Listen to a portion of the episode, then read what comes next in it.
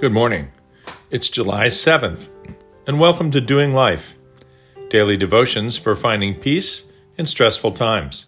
This is the audible companion of the book by the same name. Today's title is Essentials. In essentials, unity. In non essentials, liberty. In all things, love. Augustine. We belong to a life group which meets regularly for lunch and fellowship after worship on Sunday afternoons. Several couples have been part of this group for 20 years or more. We've been in it for about 12. Currently, its makeup is seven married couples, ranging in age from late 40s to mid 60s. We all belong to the same non denominational evangelical Christian church, but we all come from varied church backgrounds. Some have been divorced and have blended families. Some were raised in mainline Protestant denominations, some were raised Roman Catholic, some were raised in non denominational churches. We rotate our homes for each gathering, and the host usually provides the meal. Life group is a term derived from one of our church's mottos, experiencing life together, and it inspired the title of the devotional series you are reading right now. Life can be difficult for everyone, from all walks of life and from all socioeconomic and ethnic backgrounds. While we usually decide on a discussion topic, or a series of them, whether they be devotionals, a book, the last sermon, or a video series, we spend much of the time laughing, eating, telling stories, catching up on each other's children and now grandchildren, and sharing all aspects of our lives. We share our joys, our sorrows, our worries, increasingly our health issues, and we pray for each other together. True, we have some doctrinal differences, but we all believe we are saved by grace through faith in Jesus Christ alone. That's what we in Christian theology would call an essential. Certainly, we can also include people in our life group who do not agree on that point, who are in fact seekers, but we simply don't have anyone in that category at the moment. How, when, and why baptism is different in different traditions can be debated, how, when, and why communion is celebrated differently in different churches can be debated. How the church views sexuality can be debated. How we view the problems with race relations can be debated. How worship should be conducted with respect to liturgy or lack thereof, music, the message, all can be debated. All different political views can be debated. The relative strength of football teams can be debated. The sole owner of an Android phone in the group can be teased mercilessly and his sanity debated.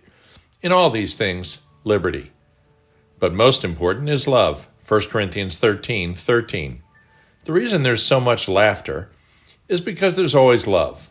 Love is the real essential. God made us to live in community. That's part of what's so hard about the 2020 pandemic.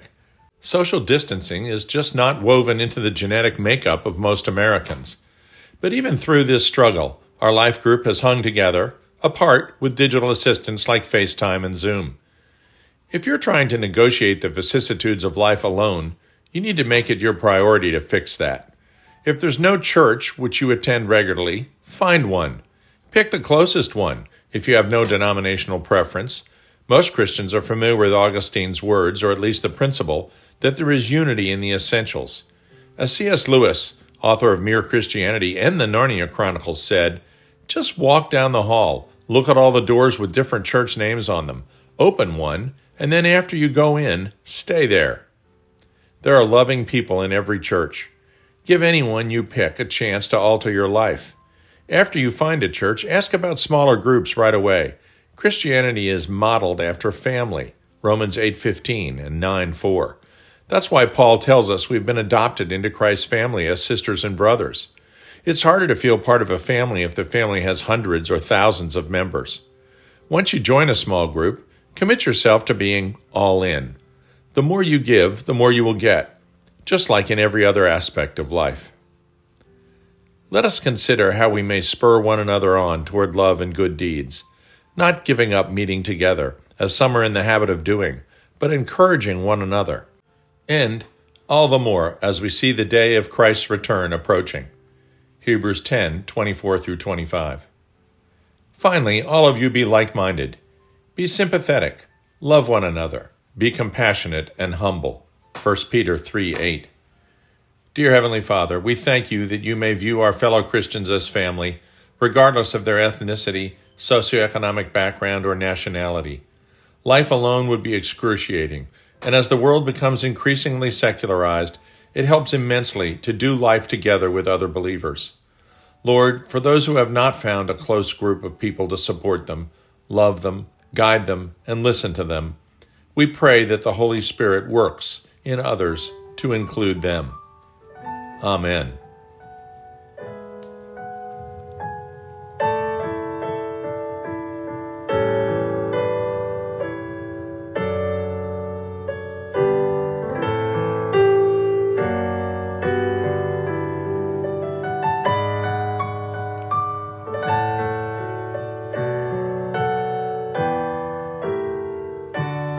We'll see you tomorrow.